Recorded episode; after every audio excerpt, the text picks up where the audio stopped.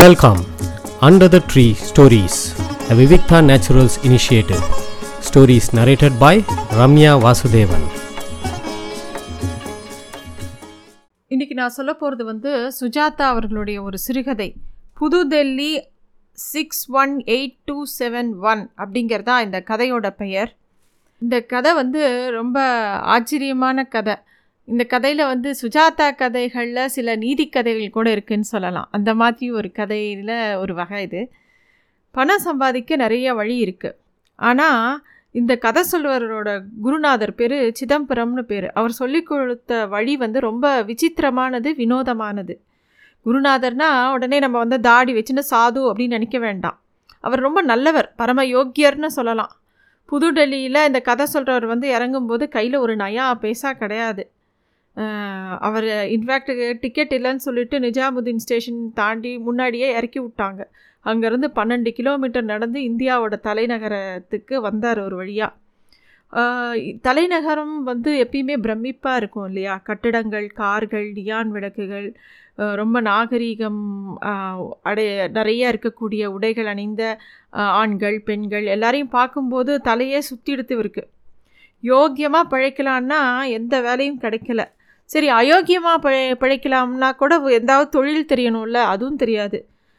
என்ன பண்ணலான்னு தெரியாமல் கடைசியாக ஒரு அமைச்சூர் முயற்சியாக ஒரு பிச்சை எடுக்கலான்னு முடிவு போட்டு பிச்சை எடுக்கிறார். தெருமுழுக்க பிச்சை எடுத்தால் கூட ஒரு நயா பைசா கிடைக்கல. பசி மயக்கத்தில் தலை சுற்றி கீழே விழுந்தது தான் மிச்சம். அப்போ தான் இந்த சிதம்பரம் அப்படிங்கிறவர் வந்து இவரை காப்பாற்றினார். அவர் தான் பரம குரு அப்படின்னு சொல்கிறார். ஏன்னா இவர் கையை பிடிச்சிட்டு ஒரு ஞானோபதேசம் மாதிரி சொன்னார். இவர் தொழில் தெரியாமல் இதில் இறங்காத, உன்னை பார்க்கவே பரிதாபமாக இருக்குது, பிழைக்க வழி தெரியலனா வா உனக்கு ஒரு வழி சொல்கிறேன் அப்படின்னு நேராக இவரை வந்து டெல்லியில் இருக்கக்கூடிய ஒரு ரயில்வே ஸ்டேஷனுக்கு கூட்டின்னு போகிறார். அங்கே போய் பா காமிக்கிறார், நிறைய ட்ரெயின் வருது போகிறது. இங்கே பாரு, இந்த ஸ்டேஷனில் ஒரு நாளைக்கு முப்பது வண்டியாவது வந்து வந்துட்டு போகிறது. ஒவ்வொன்றும் கல்கத்தா, மத்ராஸ், பம்பாய்னு பல பல இடங்கள்லேருந்து வந்துட்டு போகிறது. இப்போ வருது பற்றியா, இதுதான் grand trunk trunk grand trunk express, இதை பார்த்துட்டே இரு அப்படிங்கிறார். அப்படியே பார்த்துட்டே இருக்கார். ஒரு வண்டி வந்து ஒரு ட்ரெயின் வந்த உடனே எல்லா போர்ட்டர்ஸும் சிவப்பு கலர் சொக்கா போட்டுட்டு வேக வேகமாக அதுக்குள்ளே படம் எடுக்கிறாங்க. எல்லோரும் லக்கேஜ் தூக்க போகிறாங்க. இவர் வந்து இந்த குருநாதருங்கிறவர் என்ன பண்ணுறாருனா இவரை வேறு பக்கமாக கூட்டின்னு போகிறார். அதாவது எல்லாரும் இறக்குற வழியை விட்டுட்டு இன்னொரு பக்கத்துக்கு கூட்டின்னு போகிறார். அங்கே போனால் இந்த பிரயாணிகள் ட்ராவல் பண்ணவங்க எல்லாரும் வந்து விட்டுட்டு போன பிளாஸ்டிக் பாட்டில்ஸு, செய்தித்தாள்கள், புத்தகங்கள் எல்லாமே அந்த கம்பார்ட்மெண்ட்டில் இறஞ்சி கிடக்கு. அது எல்லாத்தையும் பொறுக்க சொல்கிறாரு. கடைசி வண்டி வர வரைக்கும் ஒவ்வொரு எல்லா வண்டியிலையும் வேக வேகமாக ஏறி பொறுக்க சொல்கிறார். கிட்டத்தட்ட ஒரு எட்டனா இந்த கா இந்த கதை எழுதும்போது ஒரு எயிட்டிஸ் செவன்ட்டீஸில் எழுதின கதை. அதனால் இந்த எட்டனாங்கிறது பெரிய காசு. அப்போது இந்த மாதிரி இருபத்தஞ்சா வண்டியாவது ஒரு நாளைக்கு வரும். எல்லா பேப்பரையும் சேர்த்தா சிலனா அஞ்சு ரூபா கூட கிடைக்கும், எப்படி அப்படின்னு சொல்லி அவர் சொல்லவும் இவனோட மகிழ்ச்சியில் இவனுக்கு கண்ணில் அப்படியே ஜலம் வருது. நீங்கள் ஒரு பெரிய மேதை அப்படிங்கிறான். சரி, இந்த வேலையை ரொம்ப வேக வேகமாக செய்யணும், ஒரு கோணிப்பை தயார் பண்ணிக்கோ, போர்ட்டர்கள்கிட்ட சண்டையே போடாத, ஒதுங்கி போயிடு அவங்கள விட்டு, டிக்கெட் பரிசோதர்கிட்டையும் வம்பே வச்சுக்காத, பத்து பைசா கொடுத்து பிளாட்ஃபார்ம் டிக்கெட் மட்டும் வாங்கிக்கோ, எப்போ யார் எது கேட்டாலும் அதை காமிச்சு ப தப்பிச்சுக்கலாம், பிச்சை எடுக்காமல் வ பிழைக்க இது ஒரு நல்ல வழி, ஒரு மாதம் கழித்து வந்து என்னை பாரு அப்படின்னு சொல்லி சொல்கிறார் அந்த சிதம்பரங்கிறவர். இவனும் ஆஹா, நீங்கள் இந்த அறுபத்தி மூணாவது வருஷத்து ஏசுநாதர் அப்படி இப்படின்லாம் அவரை புகழறான். ஏன்னா அவனுக்கு வந்து இந்த மாதிரி யார் வழிகாட்டுவா, அந் அவனுக்கு அப்படியே நெகிழ்ந்து போய் ஆயிடுறான் அவன். இல்லை இல்லை நானும் உன்ன மாதிரி ஒன்றும் தெரியாமல் தான் புதுடெல்லிக்கு வந்து இறங்கினேன். வயிற்று பசியில் கொஞ்சம் கொஞ்சமாக அறிவு கூர்மையாகிடுது. எப்பயுமே பசிக்கும்போது கொஞ்சம் க அளவு கம்மியாக சாப்பிட்டாலே புத்தி கூர்மையாகும். அதனால தான் எனக்கு இந்த மாதிரி ஐடியாலாம் தோன்றி தோன்றிச்சு இந்த பேப்பர் பொறுக்கிற தொழில் தான் எனக்கு ஆறு மாதம் பண்ணேன். அப்புறமா செக்ரட்டரியேட்டில் ஆஃபீஸ்க்கு எடுப்பு சாப்பாடு எடுத்துகிட்டு போனேன்.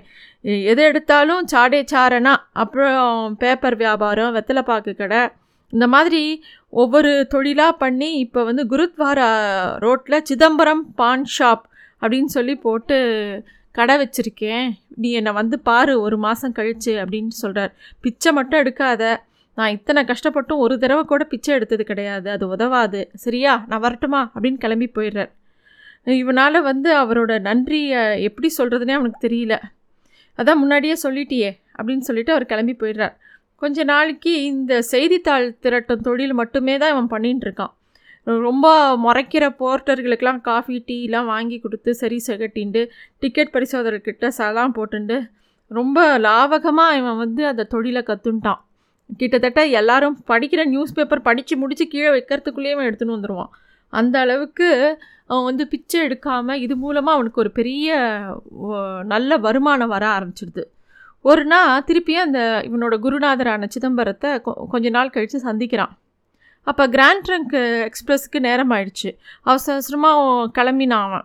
அப்போ குருநாதர் சொல்கிறார், எப்படி இருக்கிறது உன் தொழில் அப்படின்னோடனே, ரொம்ப உங்கள் புண்ணியத்தில் ரொம்ப அர அருமையாக நடக்குதுயா அப்படின்னு சொல்கிறான். சரி நானும் உன் கூட வரட்டுமா, இன்றைக்கி எனக்கு ஒன்றும் பெரிய வேலை இல்லை, கடை லீவு, நானும் உன் கூட வந்து பொறுக்கிறேன் அப்படிங்கிறார்.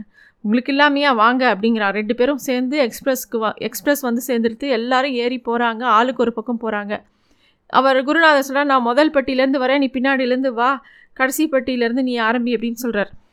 இவன் கடைசி பட்டி பக்கம் ஓடுறான். முதல்ல நுழைஞ்சது வந்து ஒரு ஃபஸ்ட் கிளாஸ் முதல் வகுப்பு பெட்டிக்குள்ளே நுழையிறான் அவன்.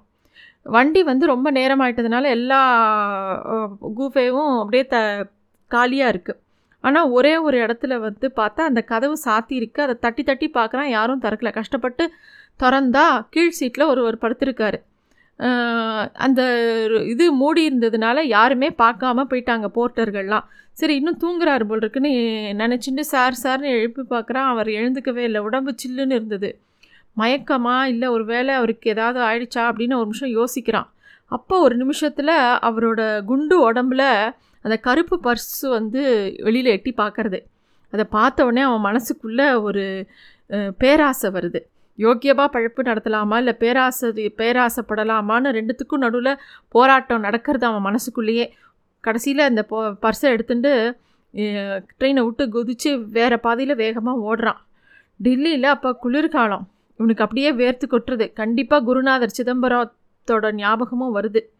அவர் கண்ணிலேயே படக்கூடாதுன்னு சொல்லிவிட்டு அந்த பணத்தை எடுத்துகிட்டு வேறு பக்கமாக ஓடுறான். அந்த பர்ஸை திறந்து பார்த்தா எண்பத்தேழு ரூபா அறுபத்தி ரெண்டு பைசா இருந்தது. அது ஒரு நல்ல காசு தான். ஒரு இளம் பெண்ணோட புகைப்படம், அப்புறம் வந்து எழுதப்பட்ட ஒரு காகிதம், அச்சடித்த கொஞ்சம் விலாசங்கள், மதராஸ் தேட்டர் டிக்கெட்டு, இப்படின்னு நிறையா இருந்தது. இந்த எண்பத்தேழு ரூபாங்கிறது வந்து ஒரு ரெண்டுங்கட்டான் தொகை. நிறையாவும் இல்லை குறையவும் இல்லை. முதல் போட்டு ஒரு சின்ன கடை ஆரம்பிக்கலான்னா அதுக்கு இந்த பணம் போகாது. அதே அதனால் இவன் என்ன பண்ணுறான், சரி இது தாராளமாக செலவு பண்ணலாம் அப்படின்னு சொல்லிட்டு ஒரு முடிவுக்கு வந்து கண்ணா பின்னான்னு சாப்பிட்டு ஊர் சுற்றி என்னெல்லாம் குடிச்சு பார்க்கணுமோ எல்லாம் குடிச்சு பார்த்து அவன் ஊரை சுற்றுறான். கடைசியாக ஒரு நாலு நாளில் அவனுக்கு எல்லா பணமும் காலியாக போய்டுறது. இந்த செயல்லாம் முடிஞ்ச உடனே அவன் ரொம்ப வருத்தப்பட்டான். ஏன்னா இந்த நாலு நாளில் அவனுக்கு மிஞ்சினதெல்லாம் ஒரு வகையான வயிற்று வலியும் உடம்பு அலுப்பும் தான். பெரிய சந்தோஷம் கிடைச்சதானா இல்லை. திருப்பியும் பழையபடி ட்ரெ ட்ரெயின் ஸ்டேஷனுக்கே வந்துடுறான்.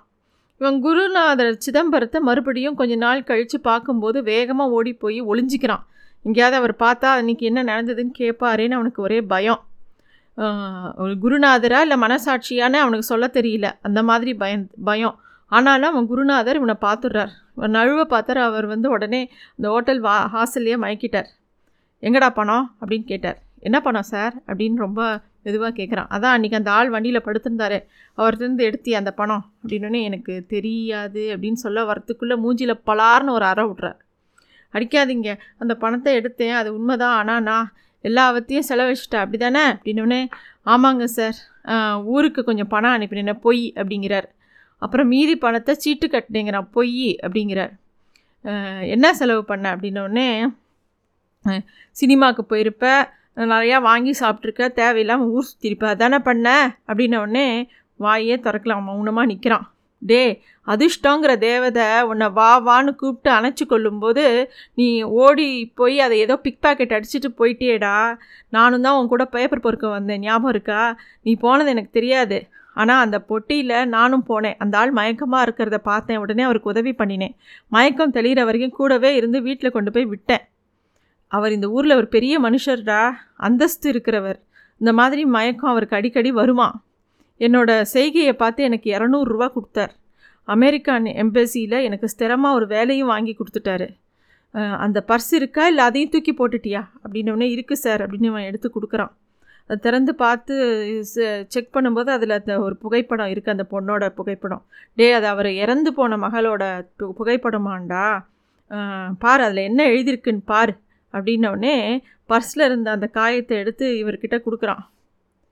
அந்த பெங்கா அதில் வந்து பெங்காலி, ஆங்கிலம், தமிழ் இந்த மாதிரி நாலு மொழியில் அதில் எழுதியிருந்தது வந்து தமிழில் என்ன அர்த்தம்னா, என்னை மயக்கும் நிலை மயக்க நிலையில் நீங்கள் பார்த்தீர்களானால் உடனே தாமதம் செய்யாமல் கீழ்கண்ட டெலிஃபோன் இலக்குகளில் இருக்கும் நபர்களுக்கு தெரிவித்தால் நான் மிகவும் கடமைப்பட்டவன் ஆவேன். ரூபாய் இரநூறு வரை சன்மானமும் பெறலாம். கல்கத்தா, ஐந்து மூணு ஒன்று ரெண்டு எட்டு, டாக்டர் சென். புதுடெல்லி, ஆறு ஒன்று எட்டு ரெண்டு ஏழு ஒன்று, டாக்டர் மிட்டல். சென்னை, ஒம்பது எட்டு நாலு ஐந்து மூணு ரெண்டு. எனக்கு கண்கள் இருட்டின. Thanks for listening to stories under the tree, a Vivikta naturals initiative.